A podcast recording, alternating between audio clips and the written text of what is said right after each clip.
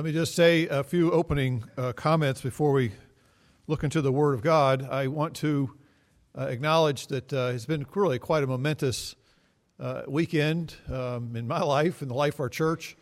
Um, we had a wonderful time down in the old historic church on Friday, and at, on that occasion, um, uh, had an opportunity to meet Barbara Russell, who is the historian, town of Brookhaven, and she has presented to our church items that were in a sense, associated with the historic building, and, that, and the town of Brookhaven has been uh, sort of housing various historic items from uh, our church history. And uh, she has returned to us, and you'll see down here, we've had this, of course, the pulpit Bible, but we have today on display a communion, I would call it a dispenser. Uh, if you'll notice, I think it was, uh, if you try to pick it up, uh, it, just, it comes detached from the base, and it has a little bit of a a, a, pouring spout on the bottom, and you pull, you push the little button, and it lifts up uh, the stopper, and then it dispenses the communion juice into the tiny glass uh, cups. And uh, that's part of our history. I guess it's been used for many, many years, a long time ago. And uh, so, anyway, there have been various things, and we'll sort hopefully put those things on display in time, and we can again reflect on uh, how much time really has taken place uh, since the beginning of this wonderful work of grace and the gospel here in this area. Let's bow in prayer, and again, we'll look into the word. Lord, perhaps there are others like me today who, uh, who, are, who, are, weary in body, but we are excited in spirit, and we're definitely, Lord, uh, rejoicing in you and in the wonders of your faithfulness and goodness and of your gracious dealings with your people here uh, in this area called New Village, and now uh, the village of Lake Grove. And so, Father, uh, as we gather, we pray that uh, your Spirit might uh, make us uh, alert and focused and filled with attentiveness, Lord, as to what you would want us to reflect on today as from your word. We thank you again, Lord, as we've done so oftentimes from this particular place and just down the street on Middle Country Road, Lord, your word has been imparted and been proclaimed for all these years now, Lord, 200 years. We give you thanks that we are part of such a rich heritage. We pray that your spirit would help us this day to accomplish even the foolishness of preaching. We pray in his name. Amen. Psalm 100 is our theme and our text this morning. And uh, it's interesting that Edward uh, Romaine, the uh, supervisor, town of Brookhaven, noticed uh, and thought through the implications of what was happening in the world in 1815. Uh, the United States obviously was still a very young country. It's in, in, it was in its infancy. And he did notice that, uh, he did note that James Madison was indeed the president at the time. And the population of this surrounding vicinity, and I'm not sure exactly what all that included, but perhaps um, uh, they had an idea of what all that included, but I read somewhere a statistic that there was about 100 people who lived within this greater vicinity uh, at that time, 1815, instead of about the 10,000 people uh, who reside in the nice uh, village here of Lake Grove now. Is that right, Mayor? Cl- pretty close to that? 11,000. well, okay. Um, in the area of what was called West Middle Island, a church was established with 10 charter members. Now, the names of these members, their last names, are somewhat familiar to us because their names still appear on a number of the streets and roads in our community. Names like Gould, Hawkins, Hallock, Wheeler, Smith, and Overton. These members binded themselves together as followers of Jesus Christ. They were citizens of heaven, meeting together to worship God, to celebrate the gospel, to proclaim the unchanging truth of God's word. And we who are gathered here today, clearly, it is beyond question, we are standing upon their shoulders. And our focus this morning could very easily be absorbed in reviewing and rehearsing the accomplishments and the pursuits of these church members and the many other members through the previous generations. But what I'd rather do this morning in our time together is to focus our attention on one person.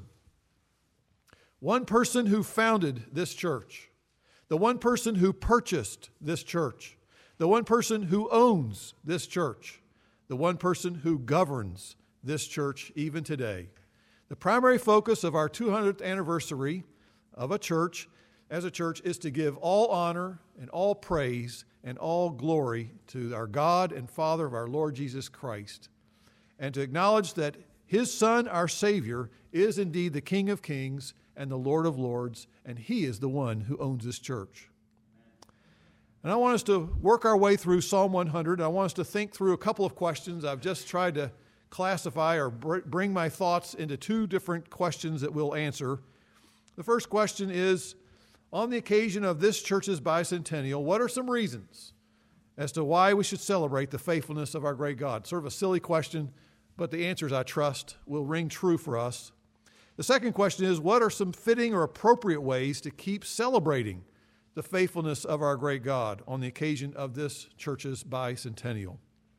As we prepare to move ahead into the third century of our existence.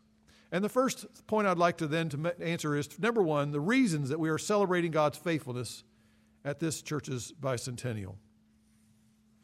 Now, I want to be careful when I uh, don't want to be understood as a person who's just going to dismiss now all the labors, all the sacrificial gifts and donations that have been made over the years, the efforts of so many charter members, and the long list of members who have entered into covenant with one another here in this wonderful fellowship.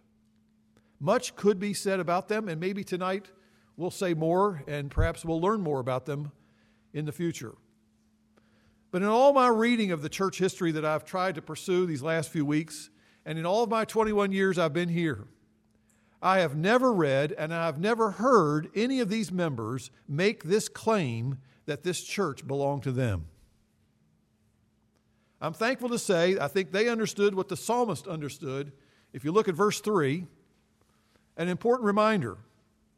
He reminds the people of God at that time, Israel, and we are reminded today as the people of God here in New Village know that the Lord Himself is God. Verse 3. It is He who made us, and not we ourselves. We are His people and the sheep of His pasture. And so, if you look at your notes, I'm going to fill in several blanks there, and I just want to say very clearly God is the creator. God is the creator of everything. And He made the heavens and the earth. And the reason that we focus our celebration today on God and primarily on God is because He is the architect. He is the designer. He is the founder. He is the initiator of everything that exists, which includes, obviously, every member and every person who has been formally affiliated and attending this church. And I like the way that Paul described it in the book of Acts, chapter 17, as he says these very well worded comments about God and his supremacy and his, his ownership of everything because he is the one who has established and originated it all. From Acts 17, verse 24, I'll quote God made the world and everything in it he is the Lord of heaven and earth. He does not dwell in temples made with hands. Neither is he served by human hands. Isn't that interesting? God is not served, in other words, he doesn't have to have all of the efforts that we offer to him in order to get by. He's not dependent on that. He's not served with human hands as though he needed anything, since he himself gives to all life and breath and all things. So, what we're celebrating today is the fact that we have a God who is self sufficient creator of all things. Now, despite the fact that we were created by God and that God created us for Him, we are really are made to be those who love and appreciate and serve God. Despite that, all of us have rejected at some point in our life, starting from earliest time of our life, we've rejected his rightful rule and his rightful kingship. All of us have gone our own rebellious ways. All of us have renounced God's kingdom of light and we have embraced the kingdom of darkness. We like to be our own kings, we like to be our own gods. And if God had dealt with each one of us justly, had God given us and dealt with us fairly in terms of what we deserve, we would all be condemned to eternal punishment. But God is merciful, and God is gracious. And God is not only the creator of all things, but the second thing we want to acknowledge is God is the gracious recreator of his people. He sent his one and only Son, who became a man who lived a perfect and righteous life, and then he laid down his life on the cross. And according to Acts 20, Jesus Christ purchased with his own blood the church of God. Jesus was raised to life, and thereby he verified for all to see that he successfully completed the payment that God demanded so that we would not bear the just wrath of God. And so, Jesus, because he was victorious over death and sin and hell, sinners like you and me, who acknowledge our own sin, who acknowledge how we've rebelled against God, who repent of that sin and place our faith in Christ, we can be delivered from the kingdom of darkness and we can be reconciled to the true and living God, the God who made us for himself, and we can truly know and enjoy God. Ephesians chapter 2 celebrates the God's gracious dealings with his people, the church, with these wonderful reminders that is by grace we have been saved through faith, and that not of ourselves. It is the gift of God, not of works, so that no one can boast. And since there's no boasting in what God has done to recreate us, look at this. He says, For we are, that is, those who are his people, who have been saved by grace, we are his workmanship. We have been created in Christ Jesus for good works. You see, the gospel insists that God saves us on the basis of grace. And a grace that rescues us as we are in all of our mess and all of our rebellion and all of our failings and all of our defiance against God, a grace that reaches down and saves us and then recreates our hearts and imparts to us a new nature. Uh, and it also a nature that reflects this grace in a wonderful way in which we live no longer for ourselves, but now we live for Christ. And so today, as a church, we are celebrating the faithfulness of our gracious God. He bought us at such a great cost. We were redeemed from this empty way of life that we had at one time. And God did that redeeming and purchasing of us not with lots of money. No, that wouldn't really be that kind of a costly purchase. He purchased us with the precious blood of Jesus Christ. We read in 1 Peter chapter 1, the spotless and blameless lamb who gave himself for us. And that lamb is not only celebrated as the one who paid the price, but then Jesus Christ is celebrated as the one who is the shepherd of the flock that he purchased. It's interesting how that sheep analogy just keeps getting used in different ways.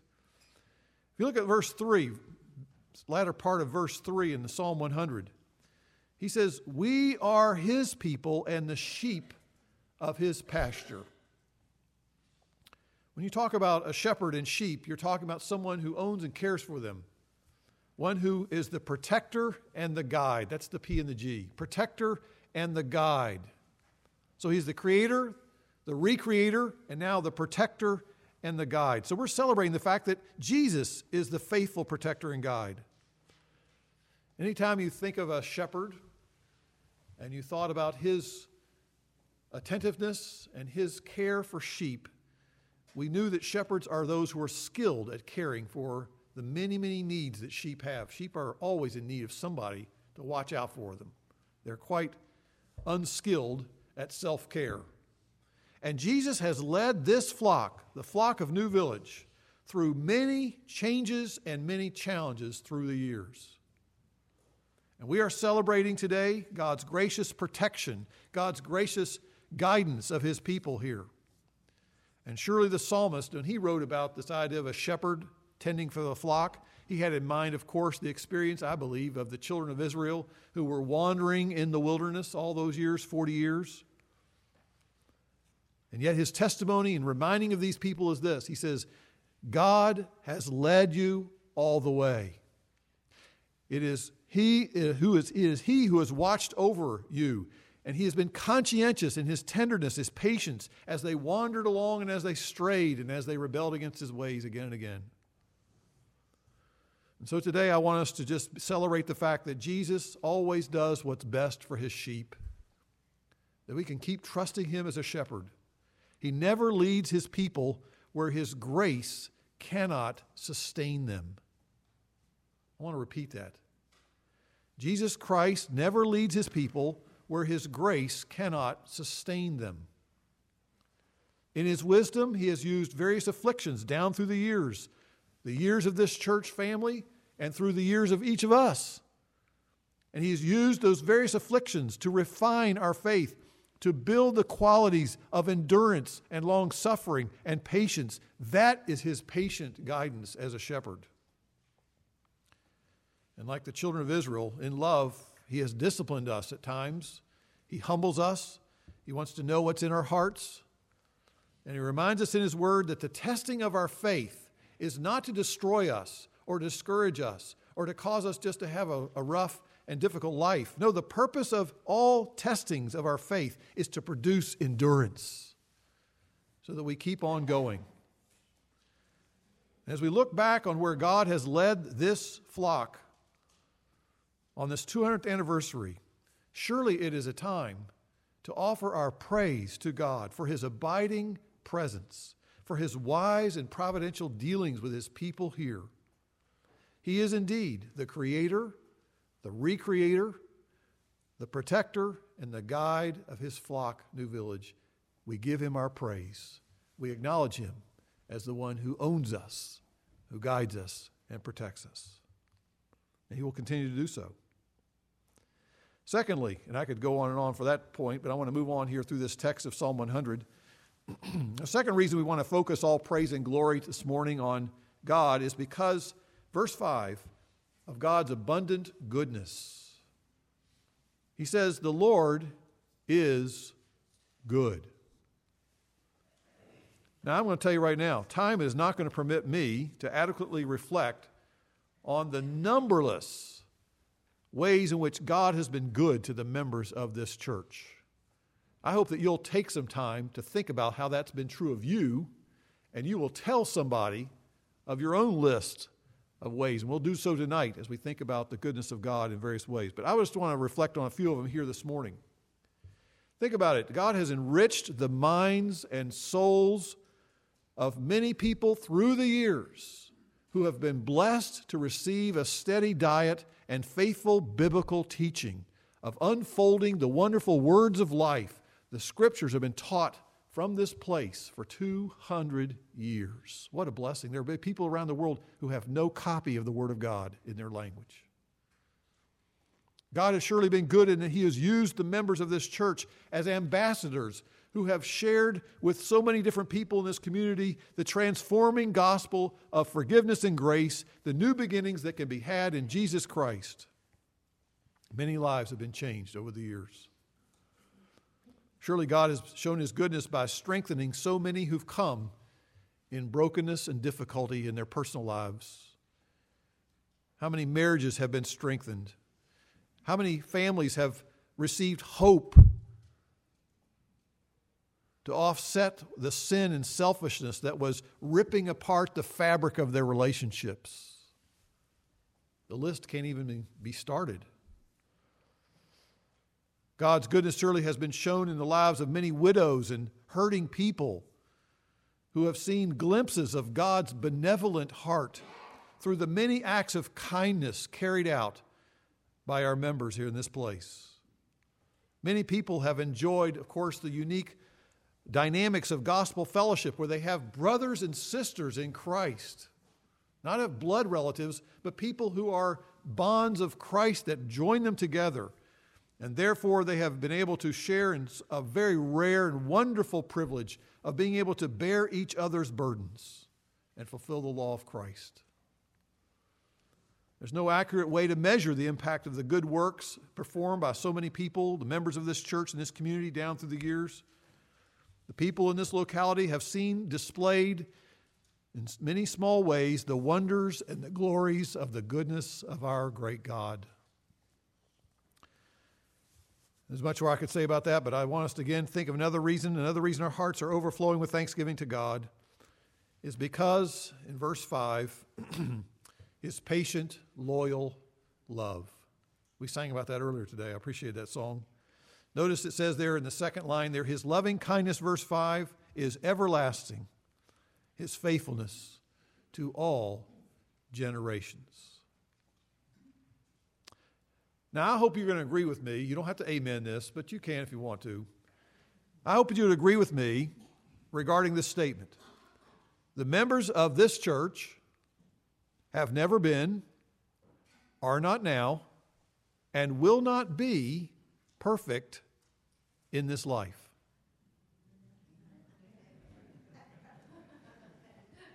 We have some, uh, we have some agreement.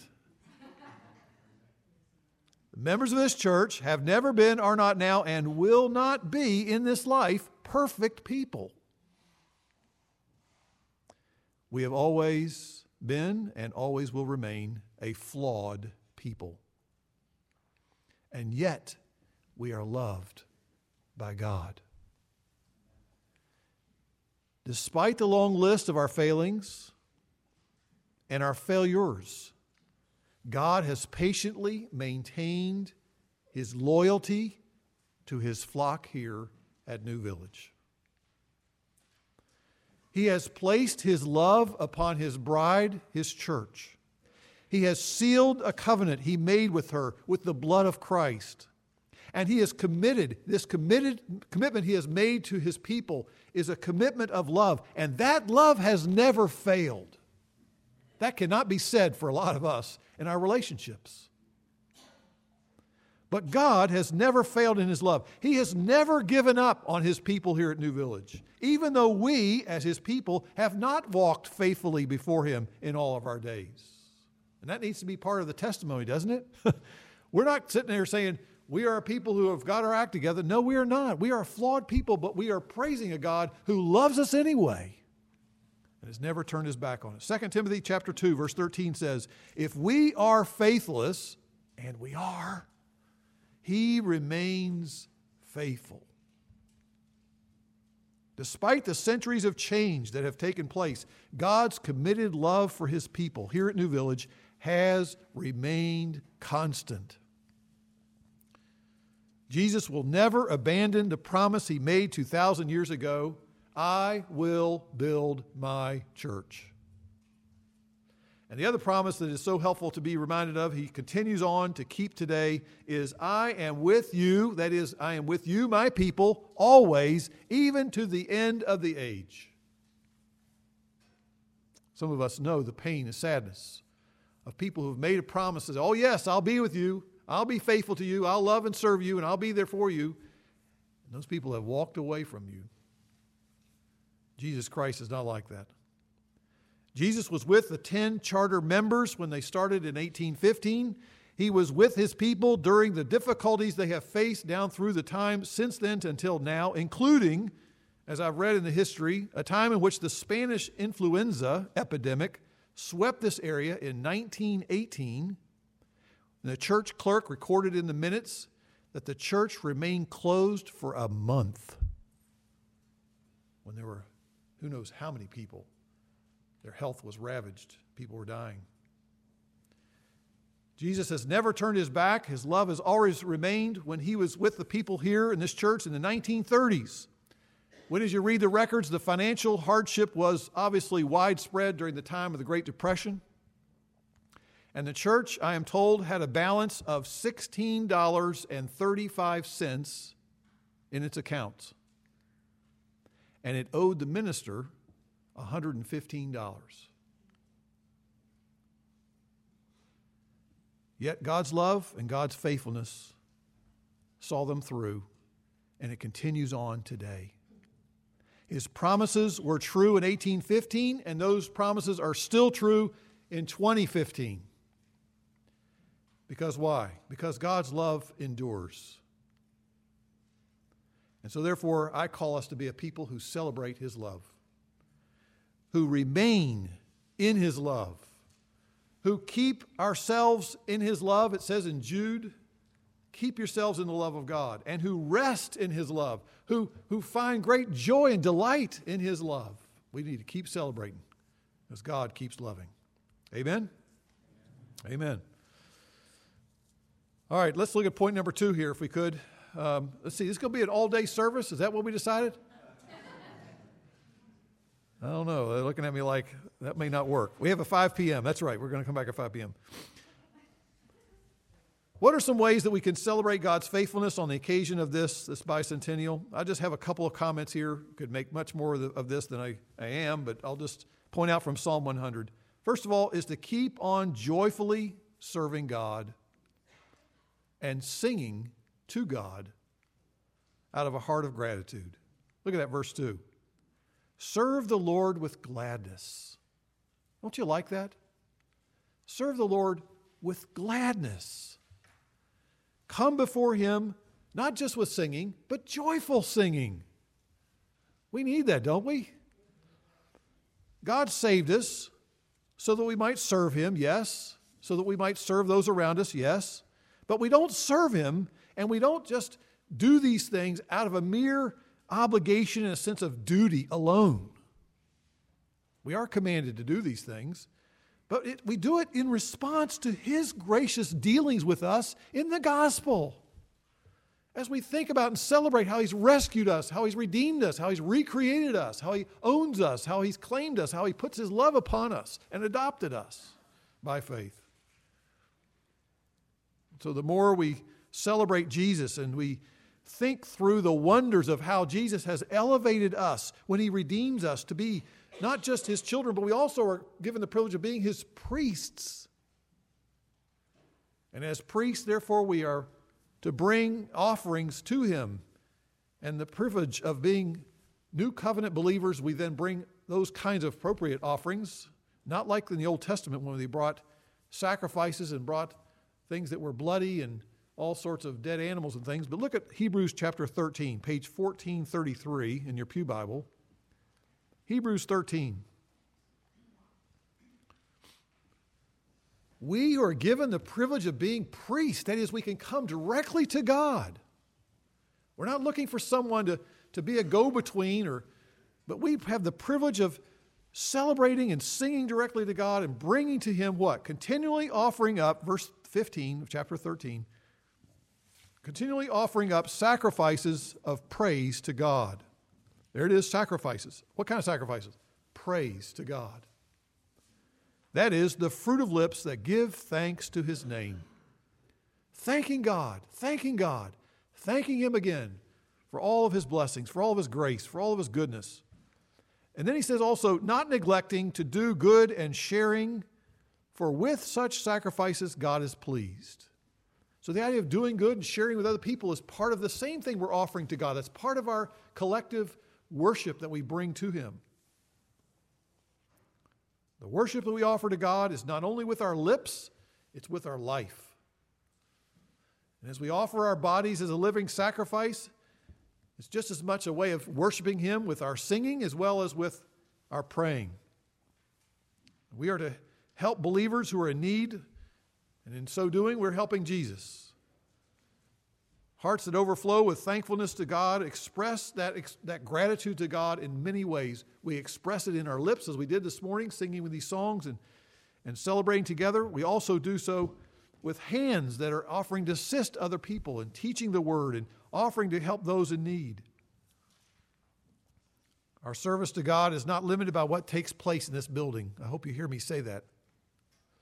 The ministry that we offer as a response to the wonders of God's gracious goodness to us is that which we do to Him. We offer our service to Him in where we live, where we go to school, in our community, in our homes. Indeed, when we think about it, as we leave this place, we continue to worship the Lord as we live for Him and serve Him in everything we do. It's not limited just to this locality. And that leads me now to my second point, which very much is associated or related to this, and really the outfruit, the outgrowth of that point. Secondly, and this has to do with verse 1, we need to keep on honoring God by proclaiming locally and globally the gospel of Jesus Christ out of hearts that are grateful and full of gratitude. The psalmist, and he writes here in verse 1 shout joyfully to the Lord. Notice what he says all the earth. It goes beyond Israelites, it, he's thinking of all of the people of the earth. And so, what we notice here is that the heart of the psalmist is to see the whole world join in worshiping and celebrating God and giving him the worth he deserves. And I'm thankful to say that uh, this church has had a joyful participation in gospel proclamation locally and globally for many, many years. It's part of almost the DNA of our church. Early records I found bear witness to this pattern. I read earlier that in 1870, the annual report notes that the church at that time was made up of 42 members. And of those 42 members, they had collected on that particular occasion $12.29 for home missions. I love the fact it's 29 cents. That means they got a couple of those big copper pennies, right? That's what they used to use back then. Uh, it was $12.29 for home missions, which means work of the gospel being done there in that particular area, and $8.15 for foreign missions. The year is 1870. These people in this small little place, at that time known as New Village, have got a global vision for God and His glory. And so the church sacrificially has supported various missionaries, not just spending all of their resources on the work here, but supporting the long for many years Herbie Murata, who went and took the gospel and ministered in Japan for a number of years, which, by the way, was done in response to the fact that this country had attacked this country and was an enemy of this country, and yet they saw the need for these people to know Christ. And the love of Christ compelled Herbie Murata, with the support of this flock, to faithfully serve and sow the gospel seeds there. And Ted Olson was sent to Ecuador and supported by this church. And Nancy Davis was with the Bible Club movement for over 50 years, sent out and supported by this church. And on and on it goes. We've sent out people from our own fellowship and have supported them as a sending church, saying we believe that God is sending forth people to labor for Him, including not only Nancy Davis, but Peter Wolfing, who currently serves with SIL. It was Karen Cordes Perez, who was sent out years ago in the 90s, and God has other plans for her now. She's here still serving Christ here in this place. But countless of our own members have been called into ministry and who serve in various roles and pastors and various church leaders. Countless of our own members have served as evangelists, sharing the gospel with our coworkers, our families, with our relatives and our neighbors and our friends down through the years. And some of us perhaps have become discouraged by thinking, well, so many of the young folk are no longer here. I think of my own kids, how I miss them, and I think, well, I wish they could live on Long Island. Well, it's not as easy as it used to be. And God has placed all sorts of folks in different localities all around this nation and all around the world. But listen to this perspective I came across, written in 1898 by a fellow by the name of Lewis Gould. Now, you say, you could either get discouraged saying, well, people, as we labor here, things don't stay here. They, God tends to move people on. Listen to his perspective. Quote, living as we do, where there are few facilities for trade. What's he saying there? There are not that many opportunities for commercial uh, employment in this area. It has not been our privilege to build up a large church home, but rather to train up the youth in this quiet village, striving to lead them to active, earnest Christian life and then to see them go out to fill places of usefulness and trust in the church and in the world. If God needs them there, then it is well if we perform this work in quiet submission to the Master's will. Hoping and praying that the Holy Spirit will so use them in these wider fields and that their good influence may be felt even to the end of time. What a perspective. And you think about it, our church has done that. I've seen it happen the last 20 years. How many people have we sent off this island? and they, we used to call Pennsylvania the promised land, right? It's, that's where everyone was going. We, we have, a, by the way, there's a southern, another church over there. There's a New Village church there in the Mechanicsburg area of Pennsylvania. But do we say to ourselves, oh, that's no good, it's terrible? No, we see the sovereign hand of God and we celebrate the fact that we labor to win people to Christ, we disciple them, and then we say, oh, okay, Lord, you send them wherever you want in your harvest field. Because why? Because there is a harvest that is plentiful and the laborers are few. And therefore, we are those who uh, affirm again and again and again it is our privilege as those who have received the gospel to be those who are sharing the gospel wherever God assigns us, wherever God sends us. We're not just here to see ourselves enriched. We realize there are many people who need to know Christ locally and globally. And therefore, we continue to give, we continue to pray, we continue to say, Lord, send forth laborers into your harvest field. Now, what do we say of all this? Well, let me summarize this way. I've just begun to scratch the surface, just scratching the surface of a way of reflecting on the faithfulness of our God to this flock here at New Village. And I just want to say this if it is really true that God indeed is faithful, as we have, I think, laid out a fairly good foundation of many reasons why we can say so, so what? If He is faithful, then I say, trust Him. If He is faithful, surrender to Him. Rely on His promises. Act on them. Be confident in His grace. Be confident in His goodness. Be confident in His love, no matter what. And lastly, I say, if God is faithful, keep serving Him with gladness. Let's pray.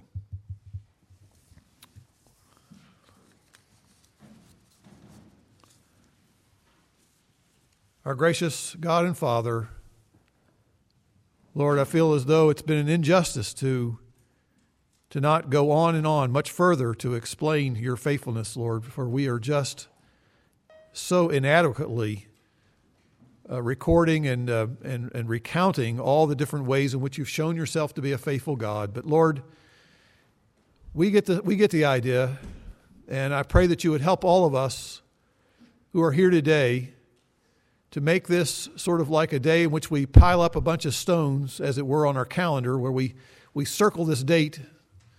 The date clo- on or close to March the 27th, 2015, is a day where we say, We have seen with our eyes and we have heard testimony of the faithfulness of our great God and to see his gracious dealings with his people here at New Village. Therefore, Lord, I pray that all of us would be filled with a greater sense of joyful service to our God and to our King. I pray, Lord, that you would fill our hearts with joyful songs of, sad, of gladness. And I pray that you would help us, Father, to continually celebrate the fact that you are a good God, a God who leads and cares for your people and protects them, a God who is, is reliable in your love. You do not abandon your people, and you are faithful in all your ways. Father, I pray that these things that are true about you will work their way into our hearts and help us, Lord, to have a global vision and a, a local vision for your glory in this place and around the world, that many people would come to know you through our faithful witness and our giving and our prayers, through our service here, Lord. We pray for the next generation that they might know Jesus Christ, that they might be able to join with us, like all the earth, and celebrate at your throne bowing down with so many other saints, so many of the even the charter members of this church and others, Lord, down through the years who've served you, how we long to join with them in worshiping you, our King, and our Lord and our Master throughout all eternity. Work in our hearts, we pray.